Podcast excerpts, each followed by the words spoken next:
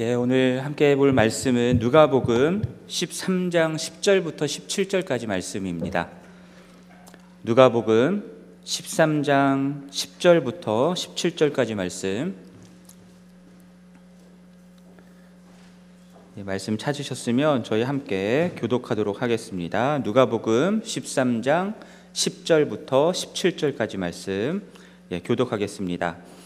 예수께서 안식일에 한 회당에서 가르치실 때에 18해 동안이나 귀신 들려 아르며 꼬부라져 조금도 펴지 못하는 한 여자가 있더라. 예수께서 보시고 불러 이르시되 여자여 내가 내 병에서 놓였다 하시고 안수하시니 여자가 곧 펴고 하나님께 영광을 돌리는지라. 회당장이 예수께서 안식일에 병 고치시는 것을 분내어 무리에게 이르되 일할 날이 엿새가 있으니 그동안에 와서 고침을 받을 것이요 안식일에는 하지 말 것이니라 하거늘. 주께서 대답하여 이르시되 외식하는 자들아 너희가 각각 안식일에 자기의 소나 나귀를 외양간에서 풀어내고 이끌고 가서 물을 먹이지 아니하느냐.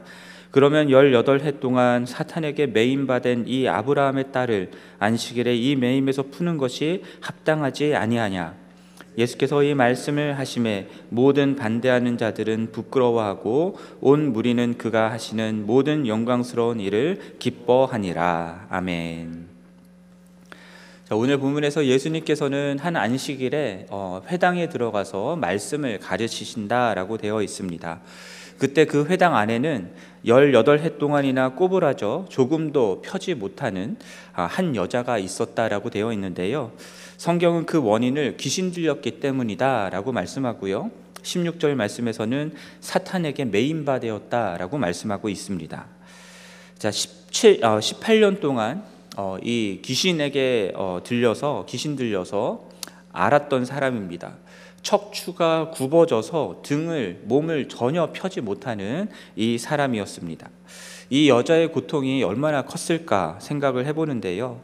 아마도 오랜 세월이 흘렀기 때문에 치유될 것에 대한 기대도 바람도 갖지 못하고 그저 그 고통을 자신의 삶의 일부분으로 받아들인 채 힘들게 살아가고 있었음이 분명하리라 생각해 봅니다. 그녀를 돌봐줄 가족들은 남아 있었을까도 생각을 해보게 되고요. 자, 그런 여자가 지금 회당에 나와 있는 것이고요. 예수님이 오신다라는 소문을 듣고서 어쩌다 한번 온 것인지 아니면 그 지역에 살면서 매 안식일마다 회당에 왔었는지 이것은 확실하게는 모르지만 저는 아마도 후자일 것 같다라는 생각을 해봅니다. 왜냐하면 이 여자가 예수님께 고침을 받을 목적으로 회당에 왔었다면 예수님이 가르치실 때에 나를 고쳐달라라고 이야기하는 내용들이 나왔어야 하는데 의지적으로 예수님께 나와서 고침을 받겠다라고 하는 기록이 전혀 나와 있지 않습니다. 그저 회당에 나와 있었던 것이죠. 자, 이 여자가 이 지역에 살면서 이 회당에 자주 왔었다면 그 회당에 오는 유대인들은 이 사람을 잘 알고 있었을 것입니다. 그러나 그들은 그녀를 보면서 그녀가 무슨 죄악을 저질렀기에 이런 하나님의 벌, 하나님의 저주를 받은 것일까라고 여기며 멀리하였을 수 있을 것 같습니다. 왜냐하면 13장 앞절 내용들을 보면은 1절부터 9절까지 나오는 내용들을 보면은 어떤 갈릴리 사람들의 피를 빌라도가 그들의 재물에 섞은 일, 그러니까는 갈릴리에서 온 순례자들이 로마 군사들에 의해서 죽임을 당하는 일이 있었는데 그 일 때문에 그 일을 바라보았던 유대인들이 이 사람들은 우리들보다 죄가 더 있었기 때문에 이런 일을 당한 것이다 라고 여겼던 부분들이 있었거든요. 4절 말씀에도 나오는 것처럼 망대가 무너져 치어 죽은 18사람들이 예루살렘에 거한 다른 사람들보다 더 악한 일을 저질렀던 사람들이라는 인식을 이 예루살렘에 살던 유대인들은 가지고 있었던 것입니다. 그랬기 때문에 아마도 이 등이 굽은 이 여인을 보면서도 이 사람은 무슨 죄를 저질렀길래 저런 일을 당할까라는 생각을 분명히 했으리라 생각을 해봅니다. 이 회당에 와서 자주 나와서 말씀을 들었다라고 생각을 해볼 때에 이 여인이 회당에 왔지만 회당에서 가르치는 랍비들 중에는 어느 누구도 이 여인을 고칠 수가 없었습니다. 만약에 있었다면 이미 나음을 입었었겠죠. 18년 동안이나 귀신 들려 병을 알아온 이 여자를 고칠 수 있다라고 생각한 사람도 이 회당 안에는 아무도 없었으리라 생각합니다. 그리고 본인도 자신도 고침을 받는다라는 것은 전혀 기대하지 않았을 수 있습니다. 그런데 12절 말씀 보면은 예수님이 가르치실 때에 이 여자를 보셨습니다. 그리고는 부르십니다. 그리고 여자여, 내가 내 병에서 놓였다라고 말씀을 하십니다. 이 놓였다라고 말하는 것은 자유케 되었다라고 하는 뜻입니다. 그러자 13절 말씀 보면은 놀랍게도 굽어져 있던 척추가 곧게 펴졌습니다. 그리고 그 결과로 하나님께 영광을 돌렸다라고 되어 있죠.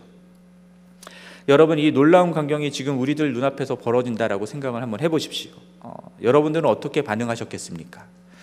놀라워하면서 하나님께 감사하고 찬양했겠습니까? 그러셨을 것 같으세요? 아니면 회당에서 지금 말씀 가르치는 게 방해받은 것 때문에 기분이 나빠지셨을 것 같습니까? 자, 14절 말씀 보면은 이렇게 놀랍게 고침을 받는 일이 일어났음에도 불구하고 이 일을 불편하게 여기는 사람이 나옵니다. 바로 회당장인데요, 예수님이 안식일에 병 고치는 것에 대해서 화가 났습니다. 그 이유는 일주일 중 여러 날 일할 날들이 엿새나 있는데 그동안에 와서 고침을 받으면 되는 것이 왜 굳이 안식일에 병을 고치느냐라는 것 때문이었습니다. 자, 고침을 받는 것 자체를 반대하는 사람은 아니었던 것 같아요. 그러니까 엿새 중에 와서 고침을 받으라라고 얘기를 했겠죠. 다만 안식일에 고침을 받는 것, 이것이 불편했던 것이고 율법을 어기는 것이라 확신하였기 때문에 화가 났던 것입니다. 자신이 갖고 있던 확신과는 다르게 안식일에 고치는 일을 함으로써 안식일을 거룩히 지키지 못했다라고 하는 이 상황이 일어난 게 불편했던 것이고요. 그것을 넘어서 불편한 정도를 넘어서 화가 난 것이죠. 여러분, 안식일에 누군가를 고쳤다라고 해서 화가 났으면 그러면은 누구에게 책망을 해야 됩니까? 예수님한테 해야죠. 예수님이 고쳤잖아요. 그런데 오늘 본문 보면은 안식일에 고침을 행한 예수님께 화를 내는 게 아니라 누구에게 화를 내고 있습니까? 무리들한테 얘기를 하고 있습니다. 분을 내면서 무리들에게 이 말을 했다라고 하는 사실에서 우리가 유추해 볼 수 있는 것은요, 이 회당장은 무리들이 안식일을 거룩하게 지키도록 하고팠던 그런 사람이었던 것 같습니다. 자신의 율법적 확신에 맞게 이 무리들, 회당에 나와 있는 모든 사람들이 행동하기를 원했던 사람이었던 것 같고요. 그것으로부터 벗어나는 일을 하게 될까 봐 염려했던 사람이고, 그래서 무리들에게 단속을 하고 있는 것이죠. 주의를 주고 있는 것입니다. 예수님이 18년 동안이나 귀신 들려서 굽어서 전혀 펴지 못하던 사람을 고친 이 놀라운 일에 무리들의 마음이 동해서 이제까지 그들을 가두어두고 관리해왔던, 이 사람들을 가두어두고 관리해왔던 유대교라고 하는 종교로부터 이들이 벗어날까 봐 걱정이 됐던 겁니다. 율법을 지키고자 하는 그것으로부터 이 사람들이 벗어나 안식일에도 늘 와가지고 병고침을 받게 될 것에 대한 염려가 있었던 것이겠죠. 예수님은 그러한 회당장과 그 회당장에 동조하는 유대인들을 향해서 그들을 이렇게 부르십니다. 15절 말씀 보면 외식하는 자들아 라고 말씀하시죠. 외식한다라고 하는 것은 겉과 속이 다르다라는 것이죠. 보여지는 것과 실제가 다르다라는 것입니다. 그럼 예수님이 이들을 왜 외식하는 자들이라 라고 불렀냐면 15절과 16절에 그 이유가 나오는데요, 안식일이라 하더라도 그들의 소유인 소나 나귀는 외양간에서 끌어내어서 물을 먹인다라는 거예요. 그러면서 18해 동안에 사단에게 매인 이 여자를 매임에서 풀어준 것 때문에, 그것을 안식일에 했다라는 것 때문에 화를 내고 못하게 하는 것은, 그것은 너희들이 지금 이중적 잣대를 가져다 대는 것이다라는 것이죠. 합당하지 않다라는 것입니다. 오히려 아브라함의 딸, 하나님의 선택된 딸이라고 여겨지는 이 여인이 안식일에 고침을 받는 것이 오히려 너희들의 소유의 소나 나귀들을 끌어내어서 안식일에 물을 먹이는 것보다 훨씬 더 합당한 일이다, 나은 일이다라는 것을 얘기하고 있는 겁니다. 그리고 이렇게 했을 때에 이 말씀 앞에 반대하는, 예수님을 반대했던 모든 사람들은 반박할 수 없는 자신들의 종교적 외식이 드러났음에 부끄러워했고요. 그리고 온 무리는 예수님의 모든 영광스러운 일들을 기뻐하였다라는 것으로 오늘 본문이 끝납니다. 여러분, 오늘 본문 속에서 예수님이 정말로 관심을 가지고 주목하시며 행하셨던 그 일은 무엇이었습니까? 18년 동안 귀신에게 매여서 병을 앓고 있던 이 여인의 구원이었습니다. 예수님이 이 여자를 고실 때 지금 무엇을 하고 계셨나요? 회당에서 가르치고 계셨습니다. 지금 저처럼 여러분들 앞에서 설교를 하고 계신 것이죠. 설교를 다 마치고 나서 고치셨을까요? 본문에서는 그런 내용이 나와 있지 않습니다. 가르치실 때에 그 여자를 고친 것이었습니다. 그러니까 설교를 중단하신 것이죠. 그 여자를 고치기 위해서 설교를 중단하신 것입니다. 설교를 하는 것보다 18년 동안 사탄에게 매여서 고통받는 이 여자를 매임에서 풀어주어서 자유케 하는 일이 예수님에게 있어서는 훨씬 더 긴급하고 중요한 일이었다라는 사실을 우리에게 말해주는 것입니다. 회당에서 가르치는 일 때문에 사람을 살리는 일을 미루지 않으셨던 것이죠. 양보하지 않으셨습니다. 예수님의 우선순위는 사람을 살리고 사람을 자유케 하는 그것이었지 회당에서 가르치는 일 자체가 아니었던 것이기 때문입니다. 안식일이라는 율법적 규정을 지키는 것도 예수님의 우선순위가 아니었습니다. 생명이 당장 위험할 때는 그런 때를 제외하고는 치유활동을 할 수 있다라고, 치유활동을 금한다라고 하는 것이, 그것이 안식일 규정이었는데요. 그거는 그저 안식일을 거룩하게 지키고자 사람들이 만들어낸 종교적인 규정이었습니다. 사실 안식일에 병을 고치는 것이 안 된다라고 명시적으로 나와 있는 구약 성경의 내용들은 없습니다.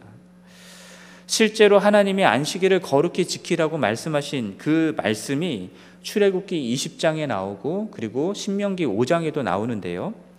출애굽기 20장에서는 하나님의 창조를 언급을 하면서 하나님의 창조의 7째 날에 하나님이 쉬셨기 때문에 안식일을 복되게 하고 구별하여 거룩하게 하셨다라는 말씀을 합니다.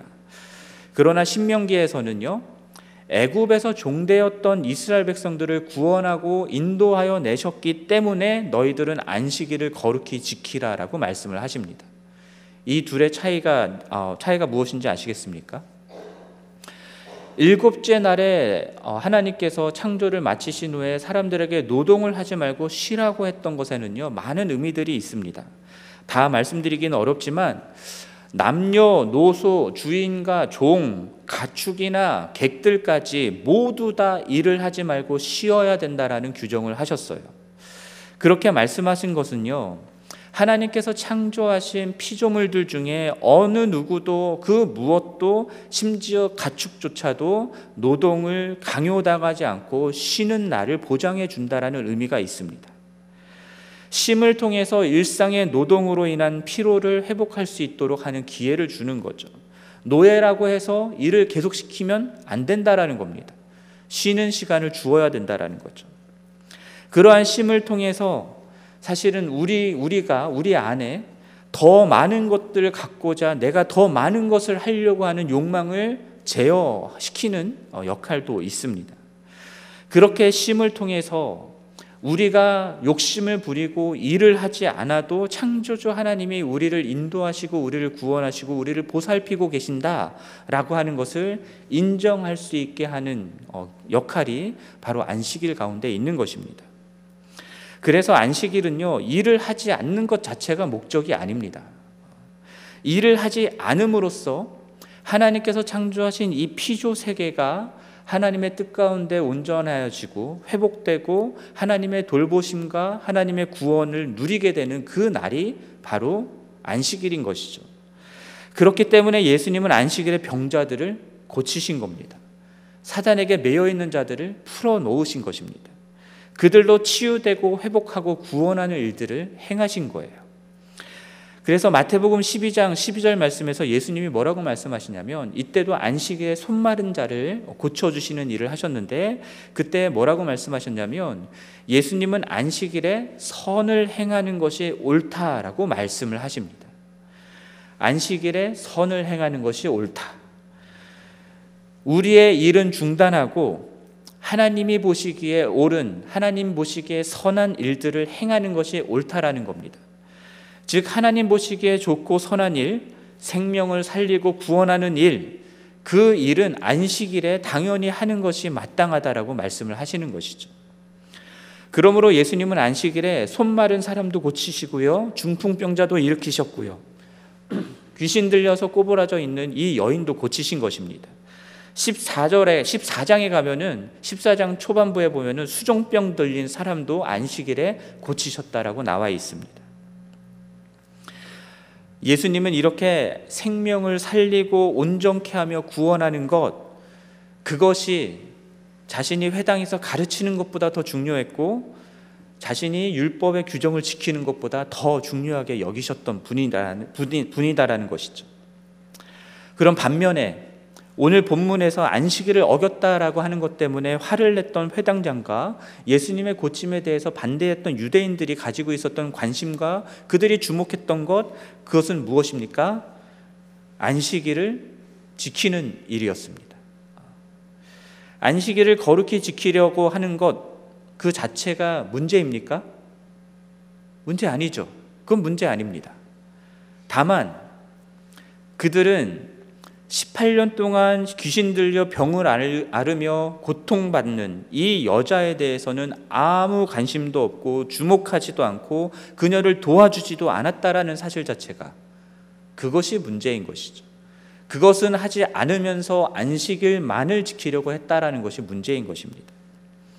앞서 말씀드렸던 것처럼 이 여자가 한두 번 회당에 온 것도 아닐 텐데 이들은 이 여자가 고침을 받는 것에는 관심을 전혀 갖지 않았습니다. 가질 수도 없었겠죠. 그들에게는 이 여자를 고칠 능력도 없었을 테니까요.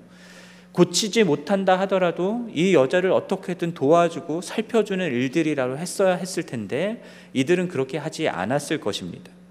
그렇게 했던 일들이라도 있었다면 이 여인이 안식일에 고침받는 것 때문에 이렇게 화를 내지는 않았을 겁니다.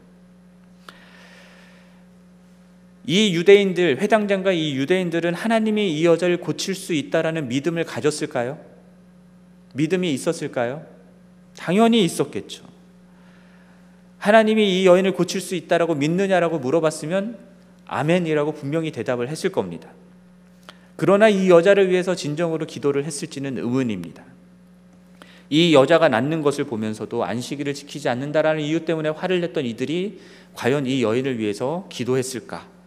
그렇게 생각되지가 않습니다. 오히려 죄악 때문에 심판받는 거라고, 저주받는 거라고, 그래서 귀신 들린 거라고 오히려 책망하고 멀리 했을 것입니다.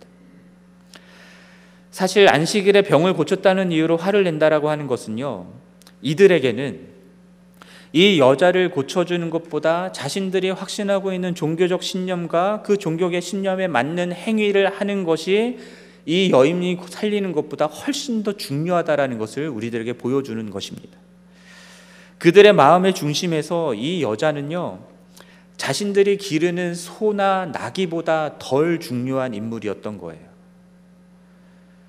안식일이라도 자신들의 소나 나귀 물 먹이는 거는 한다니까요. 하지만 이 여인이 고침받는 거는 화가 나는 거예요. 이들에게 안식일을 지킨다라고 하는 것은 하나님이 안식일을 제정하시고 지키라 하는 그 말씀을 지킨다라고 하는 명목으로 지키는 것이겠지만 하나님이 정말로 이 안식일을 지키라 하신 그 이유와 목적에 대해서는 생각하지 않고 그 규정을 지키는 것에만 초점이 맞춰져 있었던 것입니다. 왜냐? 그렇게 종교적인 행위를, 그 율법을 지켜 행하는 것을 통해서 결국은 나 스스로의 의를 높이고 쌓을 수 있었기 때문인 것이죠. 그렇게 자신들의 의를 쌓는 종교적 행위를 통해서 이 종교 지도자들은, 회당장과 이 사람들은 사람들을 자신들의 통제 아래 둘 수 있게 되는 겁니다. 종교적인 시스템을 강화시켜가면서 사람들을 종교적인 행위 가운데 가둬둘 수 있게 되는 것이죠. 그러면서 그런 종교적인 시스템 안에서 나름의 이득을 누리면서 살아왔던 사람들입니다. 그런데 그거에 걸림이 되는, 방해가 되는 일이 생기니까 화가 나는 것이죠. 그렇게 자신들의 의를 높이고 쌓는 것과 자신들이 쌓아온 그 종교적인 시스템을 유지하는 것, 그것이 귀신 들려서 꼬부라져서 펴지도 못한 이 한 여인이 고침을 받고 온전하여지는 것보다 훨씬 더 중요한 사람들이었던 것이고요. 그러한 사람들을 우리들은 종교인이라 부르는 겁니다. 종교적 위선자들인 것이죠. 그러고 보면 13장 전체를 우리가 보면요, 이러한 종교인들의 모습이 계속 나오는 것들을 보고요, 예수님이 그것에 대해서 책망하는 듯 말씀하시는 내용들이 나옵니다.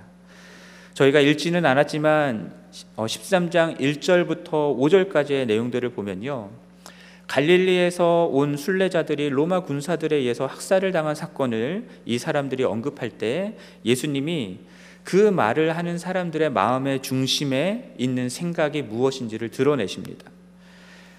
그들은 그들의 죄 때문에 죽임을 당한 것이다 라고 생각을 했던 건데, 그것에 대해서 예수님이 도전을 하시면서 뭐라고 말씀하시냐면 너희도 회개하지 않으면 망한다 라고 말씀합니다. 그러니까 그들만이 죄가 있어서 망한 것이 아니라 너희도 죄가 있어서 회개하지 않으면 망한다라는 사실을 가르쳐 주시는 것이죠. 자신은 의로워서 재앙을 당하지 않고 재앙을 당하는 다른 이들은 죄를 범하였기 때문에 그러한 일들을 당하는 것이다라고 생각했던 종교인들은요, 나타나는 특징이 무엇이냐면 회개를 하지 않습니다. 자기의 종교적인 행위 때문에 자기는 의롭다 생각하기 때문에 회개하지 않습니다. 따라서 스스로는 의롭다 여기지만 자신의 죄인됨을 인정하지 않고 회개하지 않기 때문에 결국은 어떻게 됩니까? 망하게 되는 것입니다. 이렇게 회개하지 않는 종교인들을 6절부터 9절까지에서는 열매를 맺지 않는 무화과 나무로 비유하여서 말씀을 하십니다. 그러니까는 계속해서 회개에 합당한 열매를 맺지 아니하는 종교인들은 어떻게 된다라는 겁니까? 결국은 하나님께서 찍어버리는 멸망을 당할 수밖에 없다라는 것을 말씀하시는 것이죠. 그리고 뒤에 나오는 22절부터 30절까지의 말씀에서도요, 어떤 사람이 예수님께 묻습니다. 구원받는 사람이 적습니까? 라는 질문을 합니다. 그때 예수님께서 좁은 문으로 들어가는 것에 대해서 들어가기를 힘쓰라라고 말씀을 하시죠. 구원받는 자가 적은 이유는 좁은 문으로 들어가는 자가 적기 때문이다라는 거죠. 좁은 문으로 들어간다라고 하는 것은 22절부터 30절까지 나오는 내용들 속에서 나오는 것처럼 사람들이 나는 주님과 함께 식사했었는데요, 식사 교제도 했었는데요, 나는 거리에서 주님이 가르치는 가르침도 내가 들었었는데요 라고 말하는 것 정도로 되는 게 아니다라는 거죠. 좁은 문으로 들어가기를 힘쓴다라는 것은 예수님께서 말씀하신 대로 순종하는 삶을 살아가는 것을 말하는 거잖아요. 종교인들처럼 자신들은 의롭다 생각하면서 예수님과 내가 관계가 있다라고 생각할 수는 있겠지만 예수님은 그들을 알지도 못하고 오히려 행악하는 자들이라고 부르면서 그들이 하나님 나라에 들어가지 못할 것을 말씀을 하십니다. 오히려 밖에 쫓겨나 슬피 울게 될 것이다라는 말씀을 하게 되시는 거죠. 그러니까 종교인들의 결국은 예수님이 말씀하신 그 말씀에 순종하지 아니하고 그냥 자기가 겉으로 보기에 한 번 식사 정도 했고 그리고 예수님의 가르침도 들어봤고 하는 것으로 인해서 내가 구원받았다라고 생각하는 그런 어리석음에 빠지게 되는 모습을 보게 됩니다. 31절부터 35절에서도요, 예루살렘을 중심으로 하는 이 유대인들은 스스로를 종교적으로 의롭다라고 생각할지 모르겠지만 예수님은 그 예루살렘을 향해서 뭐라고 말씀하시냐면 결국은 선지자들을 죽이고 돌로 치는 자들, 그러한 예루살렘이다라고 얘기를 하십니다. 하나님은 그들을 계속해서 모으려고 하셨지만, 구원하고자 하셨지만 그들은 원치 않았다라고 말씀하시고요, 하나님 없이 자신들의 행위로 계속해서 자기들의 의를 쌓아가려고 하는 그런 모습이다라는 것들을 지적을 하시는 거예요. 그렇다면 오늘 이 누가복음 13장에 나오는 말씀, 특별히 우리가 10절부터 17절까지의 말씀을 통해서 우리가 우리 자신을 돌아볼 때에 여러분들은 예수님처럼 한 사람을 살리고 구원하는 것에 초점을 맞춘 신앙생활을 하고 계십니까? 아니면 나의 종교적인 교회가 요구하는 여러 가지 행위들을 열심히 잘 지킴으로 나의 의를 쌓는 것에 초점을 맞추며 신앙생활을 하고 계십니까? 달리 표현하며 여러분들은 예수 그리스도를 따르고 있는 진짜 참 제자 그리스도인이십니까? 아니면 기독교를 믿는 종교인들이십니까? 이 도전 앞에 우리가 정직하게 서야 되리라 라는 생각을 해봅니다. 당연히 여러분 모두가 다 한 사람을 살리고 구원하는 것에 초점을 맞춘 예수 그리스도를 따르는 참 그리스도인들이라 라고 저는 믿습니다. 그러나 우리가 주의해야 하는 것이 있습니다. 왜냐하면 우리도 모르는 사이에 우리가 종교인의 모습을 갖게 될 수 있다라는 것을 주의해야 합니다. 왜냐하면 우리들이 갖는 죄된 본성 자체가요, 우리가 가진 죄된 본성의 기본 모드가 자기중심성이잖아요. 그래서 늘 내 행위를 통해서 나를 의롭게 만들고자 하는 그런 모습들이 있기 때문입니다. 시작은 그렇게 시작하지 않았는데 지나다 보면은 내가 이것을 해서 내가 거룩해진다, 내가 의롭게 된다로 가게 되는 일들이 굉장히 많이 일어나기 때문입니다. 그럼 여러분들이 종교인의 모습에 빠지지 않을 수 있도록 어떻게 하면 내 안에 종교인의 모습이 있는가를 확인할 수 있는 방법을 하나 가르쳐 드리겠습니다. 오늘 본문에 나오는 회당장처럼 여러분들이 신앙생활을 하면서 무엇에 화를 냈는지 한번 생각을 해보십시오. 언제 화가 나셨습니까? 저도 교회에서 화를 낸 적이 참 많이 있었습니다. 제가 화났던 순간들을 생각해 보면 참 부끄러운데요. 근데 그 중에 하나를 여러분들께 말씀드려 보겠습니다. 제가 생각하는 종교적인 확신에 맞지 않는 일들이 교회 안에 일어났었기 때문에 제가 불같이 화를 냈던 적이 있었습니다. 물론 어렸을 때 이야기니까 지금은 안 그렇습니다. 양해해 주시고 들어주세요. 대학교 1학년 때 제가 한국에 있는 교회 마당이 이렇게 있었거든요. 교회 마당에 있는데 교회 전체를 쩌렁쩌렁하게 울리게 그 대중가요가 울려 퍼지는 겁니다. 아니 교회에서 대중가요가 라는 생각이 확 들면서 제가 그 소리가 나는 3층까지 단숨에 뛰어 올라갔습니다. 그리고서는 그곳에 들어가 보니까 고등부 교사들이 고등부 학생들하고 같이 어떤 행사를 준비하고 있었어요. 근데 그 행사가 패션쇼를 하는 거였어요. 아마도 불우이웃 돕기 뭐 이런 거 하는 것 같았어요.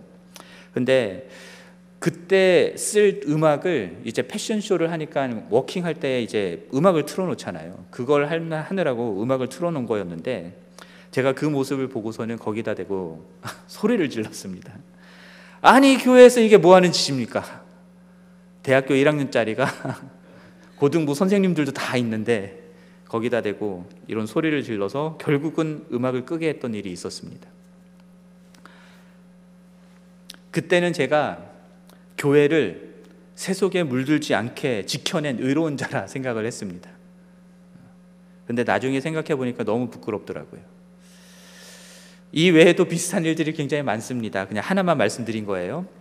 근데 제가 그들이 하는 일들에 대해서 무엇인지 알지도 못하고 지금 그 아이들이 어떠한 마음으로 그 일들을 준비하고 있는지도 알지도 못한 채 그저 내 종교적인 판단과 내 생각에 기독교는 이러면 안 돼, 교회는 이러면 안 된다라는 생각 때문에 그렇게 해버린 것이죠. 그거 외에도요, 저희 선배들이든 저 동기든 제 후배든 내가 어떻게 그럴 수 있냐고 화를 낸 적이 한두 번이 아닙니다. 그렇게 화를 내면서 제가 하고자 했던 것은 그들을 어떻게든 바로잡고자 했던 것이죠. 내가 생각하는 기독교란 이런 것이어야 돼 라고 생각하는 종교적인 기준에 맞춰서 그들을 어떻게든 고쳐주고자 하는 그런 생각으로 화를 냈던 적이 많이 있었습니다.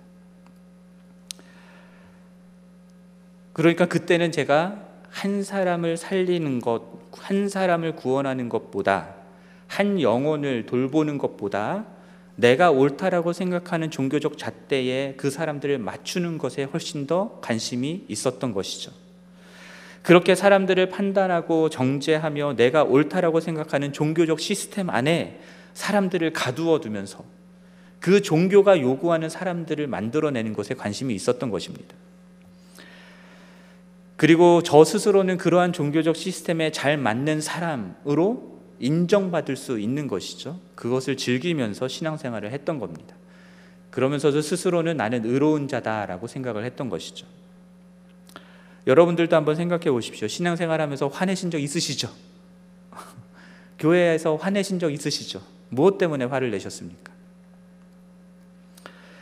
여러분들이 그 화를 낸 이유들을 잘 생각해 보면 많은 경우 그 속에 숨겨져 있는 종교적인 나의 모습들을 발견하게 될 수 있으리라는 생각을 해봅니다.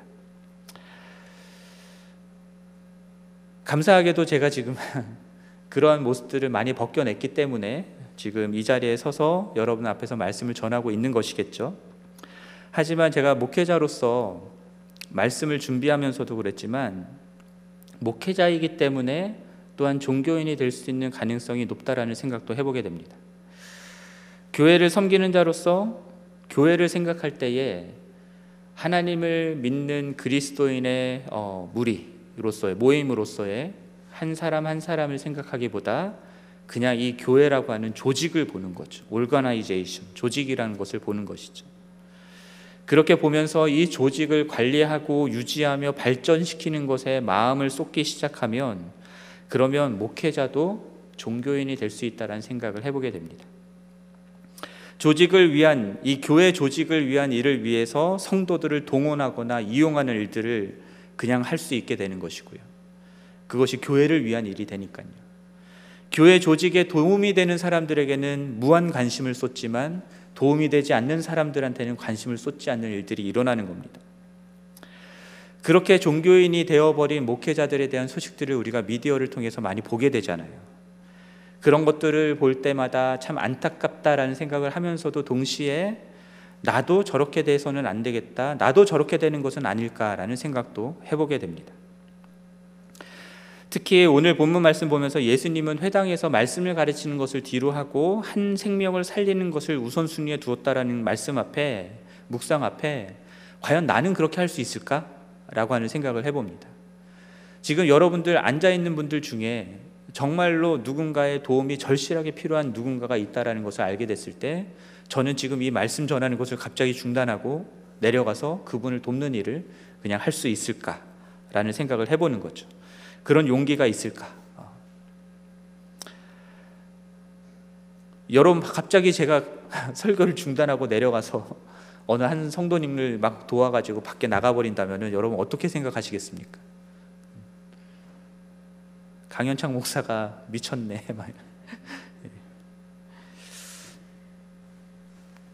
개인적으로 바라고 기도하기는 제 평생의 목회자로 살아가면서 예수님이 마음을 품고 찾아가시며 구원하고자 하시는 그 한 사람 한 영혼에 집중하며 그들을 살리는 하나님의 구원의 역사가 나타나도록 겸손히 섬기는 목회자가 되기를 기도합니다.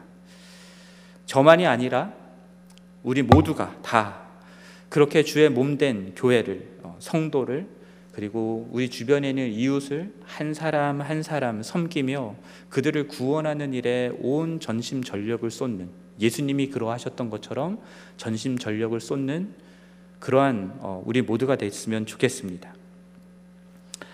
18절부터 21절 말씀을 보면요, 그러한 자들을 통해서 하나님의 나라가 이루어질 것에 대한 비유를 말씀을 하십니다. 하나님의 나라는 겨자 씨의 하늘 같다라는 말씀을 하시고요, 누룩과 같다라고 말씀을 하세요. 눈에 잘 보이지 않을 만큼 작습니다. 그러나 그 작은 겨자 씨 한 알이 심겨지면 자라서 나무가 되고 공중의 새들이 깃든다라고 말씀하시고요, 가루 서말이 얼마나 많은지 아십니까? 서말, 가루가 한 22리터 정도, 23리터 정도 되는 양입니다. 그 안에 적은 누룩이 들어가게 됐을 때에 그 반죽 전체를 부풀게 만든다라고 말씀을 하시죠.